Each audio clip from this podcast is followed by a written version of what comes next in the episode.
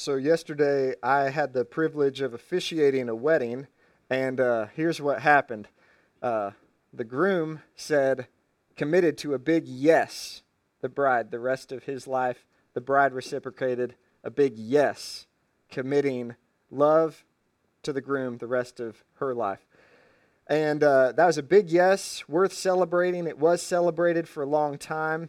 Um, but after that big yes of to you and you alone, to you and you alone, uh, as long as we both shall live, there's a series of small yeses that will follow. So, yes, I will give you a shoulder rub, even though I don't want to. Yes, I will clean the dishes. Yes, I will uh, sacrifice and work hard for our family. Yes, I will change my ways of doing things in order to be a blessing into your ways of doing things. Yes, we will work through conflict. And, and all those yeses and the big yes that happened yesterday also implied a whole lot of no's. We, we don't normally think of it this way, but like, no, I'm not interested in any other woman. No, I'm not going to entertain, you know, being pursued and courted by any other man. And so all of the yeses and all of the no's, it's, it's training to grow in love together. And so this week, we're going to look at how our commitments are driven by whatever we think is good. We're, we all move towards whatever we think is good. And when you say yes to something, it's because you believe that it's good. And this is the opposite side of what we looked at last week. Uh, here's a quick overview of last week. We were in the book of Judges, looked at the life of Samson, and we saw that transformation, this change into Christ likeness, the point of our training for godliness, transformation is always a crisis followed by a process. And when we fail at the process, we got to return to the crisis. That's what we looked at last week. We, we also said that, that the pain of staying the same has to exceed the pain of changing. In order, in order to change, because change is hard, it's difficult, we have to look at where we are right now and say that the pain of staying the same is greater than no matter what happens when I change, I, I can't stay where I am right now. And as I as I was thinking about that, I'm like, that's all true and good, and I'm glad we talked about that last week. But there's another side to the coin.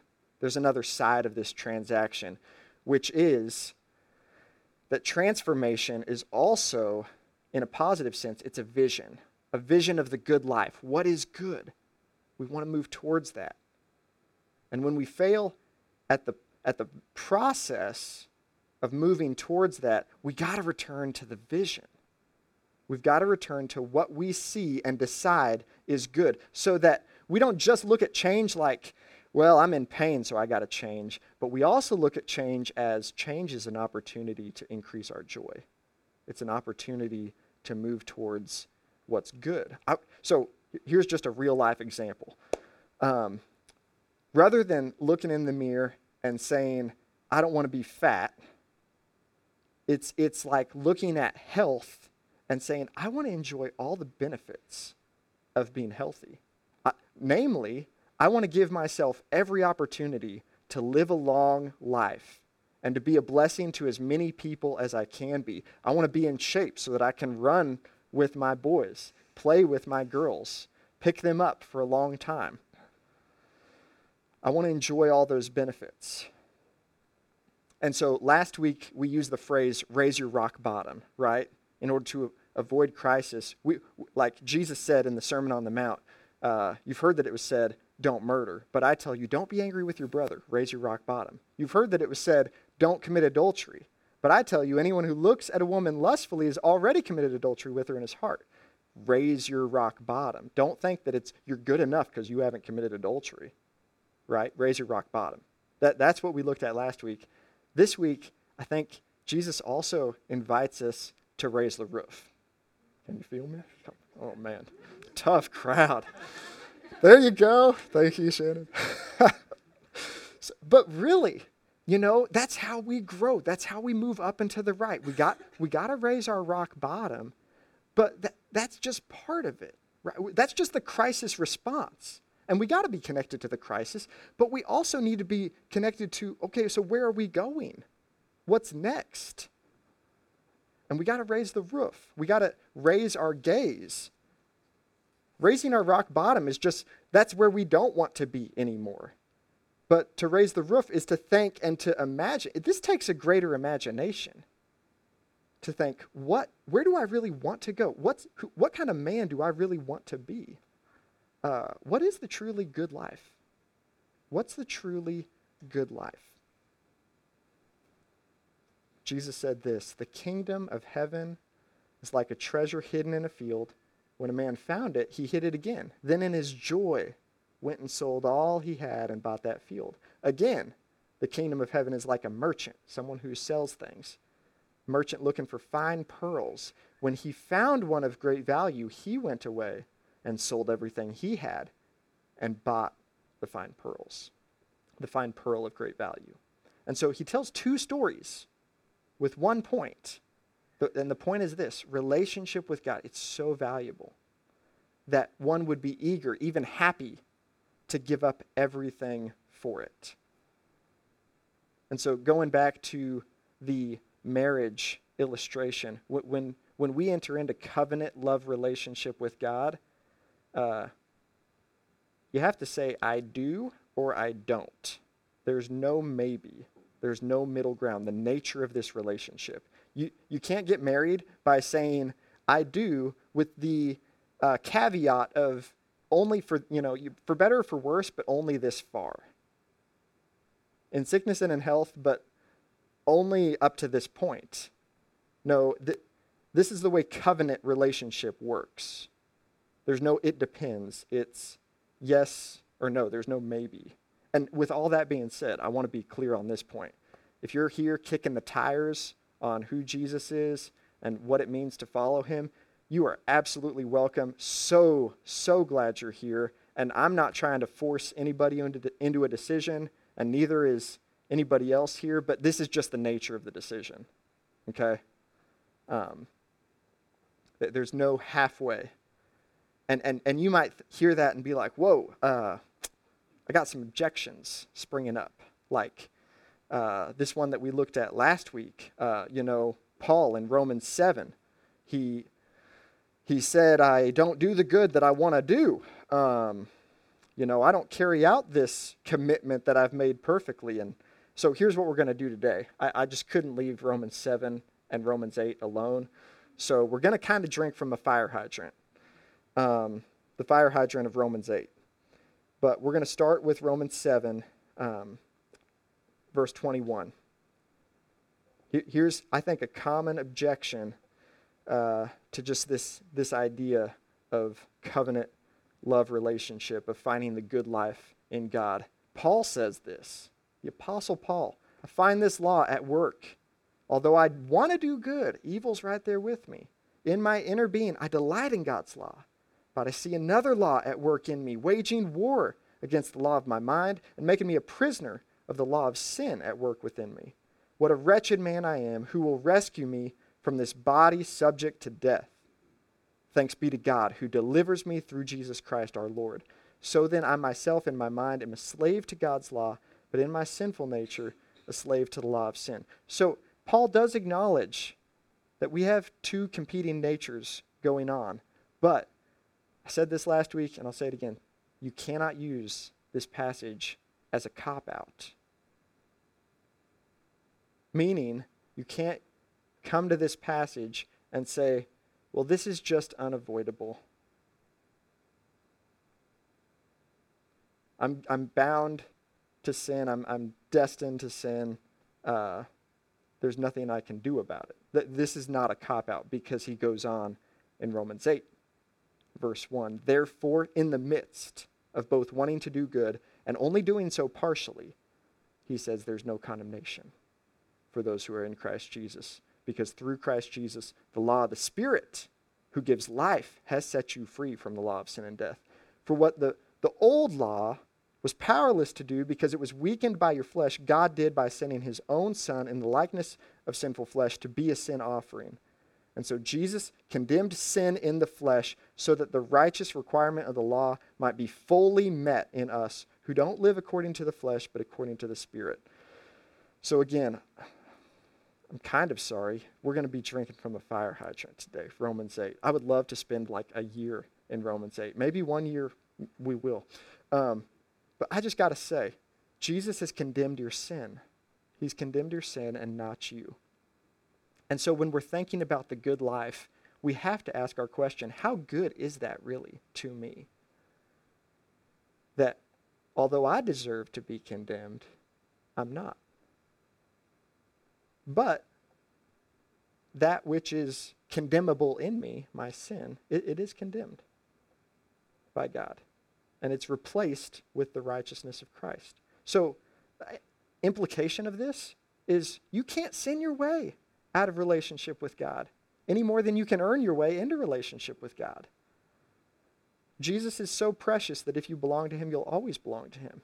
But if you use that as a license to sin, if you use that to say, okay, nothing's ever going to, uh, you know, be held against me, then I can just do whatever I want. It's like a spouse using the vows to do whatever they want. Well, she promised to not leave me, so I'm just going to, you know, do things my way, irrespective of her wishes. Um, I'd be absolutely miserable. and so, so why? Why be absolutely miserable? Paul goes on to say that this being made right with God, it, it, it leads not to misery, it leads to goodness. It leads to growth. It leads to growing love. I'm going to read verses 5 through 11. Those who live according to the flesh have their minds set on what the flesh desires. Those who live in accordance with the Spirit have their minds set on what the Spirit desires. The mind governed by the flesh is death, but the mind governed by the Spirit is life and peace. The mind governed by the flesh, it's hostile to God. It doesn't submit to God's law. It can't even submit if it wanted to. Those who are of the realm of the flesh, they, they just can't please God. You, however, so he's making a contrast. If you're a believer, you're not in the realm of the flesh, but you're in the realm of the spirit. Now, you still have sinful desires, but he's saying that's not your master anymore if the Spirit of God lives in you.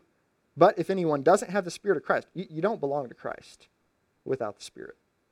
Verse 10. This is very important. We're going to camp here. We're going to camp here a little bit.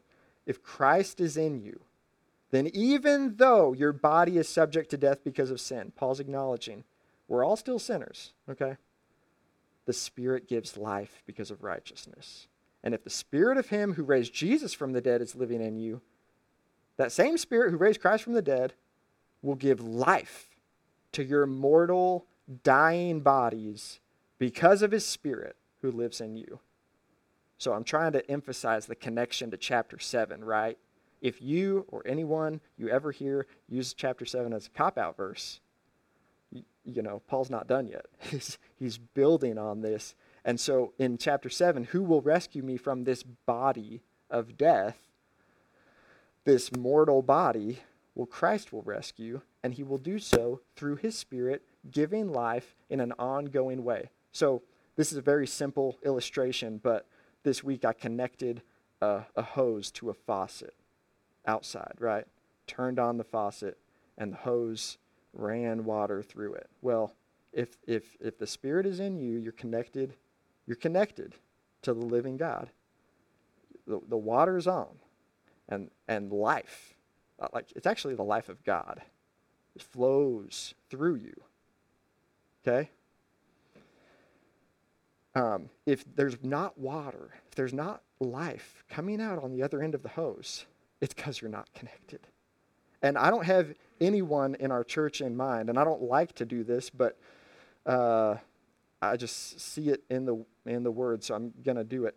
Um, if that's you, if you're not sure about your connection, uh, it's it's it's way too important to ignore.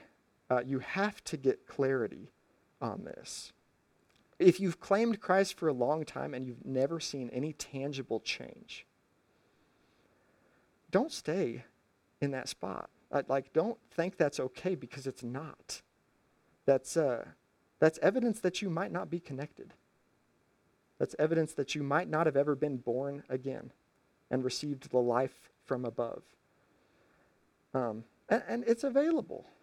It's, it's just so available. So, you know, if you look at the end of the hose, if you take your spiritual pulse and you see no water, you feel no uh, spiritual life beat, uh, talk to someone. Talk to me. There's, that, that's a great conversation to have because if Christ is in you, what Romans 8 says, he'll be changing you. And in the midst of all that, we have, we have an obligation. So let's keep reading. Uh, go back to the fire hydrant. Therefore, brothers and sisters, we, we have an obligation, but it's not to our flesh, right? Which is still a part of our life. It's not to the flesh to live according to it. For if you live according to the flesh, you're going to die.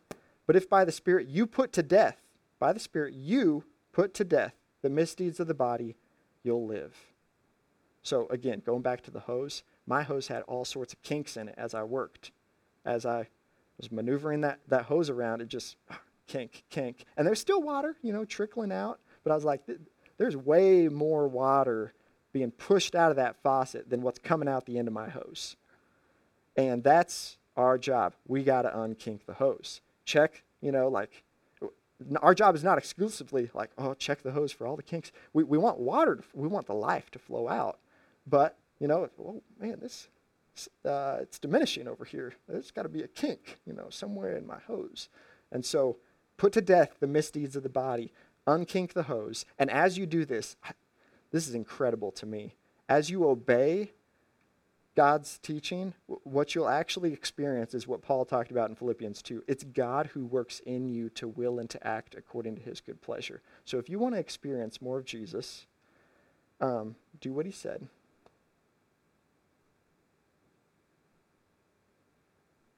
Just do what he said. And that's, that's really hard to do. Uh, but you'll experience him because it's hard for you to do, and he will help you do it.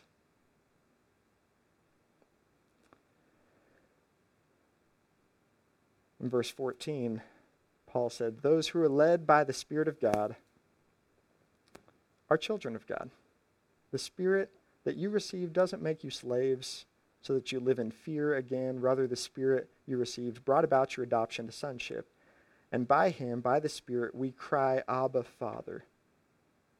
The Spirit Himself testifies with our spirit that we are God's children. It's a consistent source of encouragement. The hose ju- doesn't just flow out and bless other people. It he he blesses us. And if we're children, which we are, then we're heirs. There's a lot to say about this. That's for another day.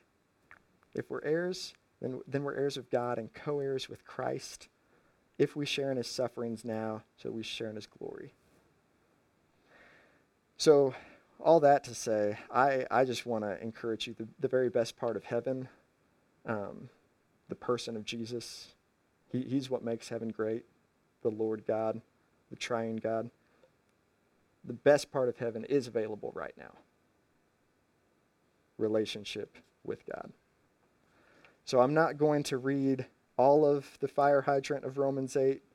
It does go on to talk about how God's working all things, including suffering, for the good of those who love him, but that's the whole point of this message is that God is good.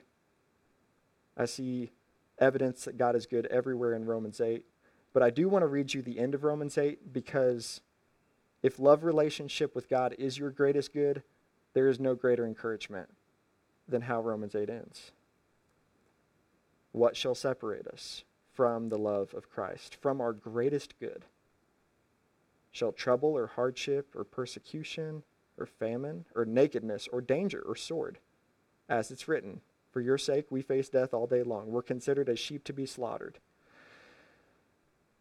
No, in all these things we're more than conquerors through him who loved us, because nothing, death nor life, angels nor demons, present or future, nor any powers, height or depth, nor anything else in all creation, nothing can and nothing will separate you from the love of God that is in Christ Jesus. So, if you have set that aside, if you have said, I do, if you will, to covenant relationship with God, nothing will ever take away your greatest good. And why any of this matters is because we're all moving towards, we can't help it. We make plans. We're all moving towards whatever seems good to us. We make plans. We cultivate desires. We make choices based on what we think is good. It's, it's, better, it's good to have this job. It's, it's good, it's better to live in this house, to, to hang out with these people. We all move towards whatever is good. And, and, and Romans 8, you know, to me, it, it just reminds me do, do I really think that, does God seem good to me? Like irresistibly good? Uh, do, do I remember what God has done in making me pure and blameless in His sight? How good is that to me? How much time do I spend thinking about that? What God is doing right now in unkinking parts of my life where the flow of His life in me and through me is being uh, diminished. Uh, how, good is what God's doing? How much good do I assign to what God is doing right now to changing me? And what God will do in the future I've always struggled with thinking about the future life with God, but it's incredibly good. We don't have all the details, but we do know it's so good. It's so good.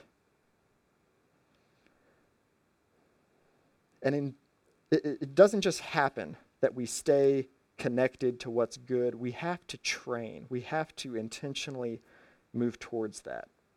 And so here's just some examples of what training could look like. Um, read your Bible, right? But but don't just read your Bible.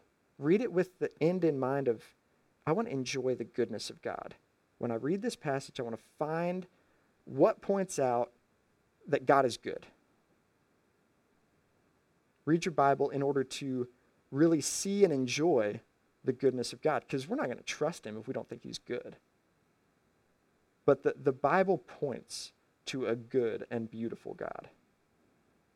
Here's another just way of training. So maybe, you know, you're, you're already doing that first one, or maybe you feel like that first one's out of reach. Well, what about this? Just pray for the lost and, and contemplate, okay, people who think that there's good, that, that the very greatest good is, is out there apart from Jesus. Um, where is that good leading them? Uh, contemplate where they're going, contemplate their trajectory.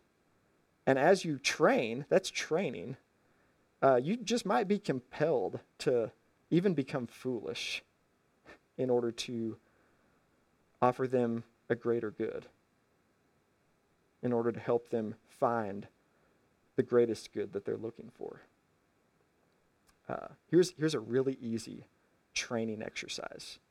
Find something that you enjoy, maybe good food, um, maybe a beautiful sunset, maybe just a job well done, like you, you finished a job and man, I love getting stuff done, right? And then just soak in the goodness of God in that. The goodness of God is all around us. We, we just need to uh, remember it and, and find ways to be connected to it. Um, there's Bible passages for all those. I'll give you after the message if you want. Those three a beautiful sunset, good food, a job well done. It's all, it's all biblical. Um, the kingdom of God is not tiny like this, and then we got to, you know, like have that part in the rest of our lives. It's good and it's big, and it includes everything in our life. And as you soak in the goodness of God, you know, in what you enjoy, you might start this, like it might become a habit to you. So that when trials or difficulties come, you got some momentum, you know, like you've been thanking God and enjoying His goodness. And so when trials come, you, you could actually, mean, you don't feel pure joy. I don't, but you can count it as pure joy. Just like James says. And, and then use that evidence that God is working all things together for good. That He's even using this trial so that I might be mature and complete. Well, that's a good thing. And I don't like the trial, but He's bringing about good. And so, all that to say, if we, if we want to see God raise the roof of our lives to, to give us a new and compelling vision of what, what is the good life, we've, we've got to train it. We've got to train. We've got to train. And training just looks like weighing it out on a consistent basis. What's good? What, what is the greatest good here?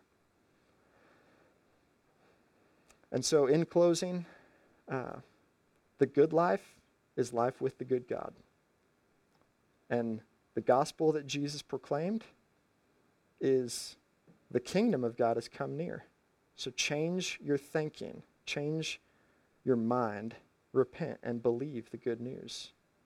Repent that the good God is available to you. So let's talk to this good God.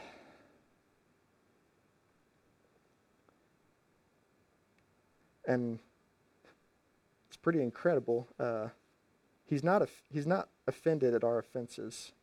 Like he, he's not gonna be bitter towards you that you've been valuing things more highly. He's gonna be really happy, like a father when his son comes home. He's gonna be really happy when you come back to him and say, "Look, I've been valuing uh, this potential relationship. I've been valuing this work as a greater good than you." Um,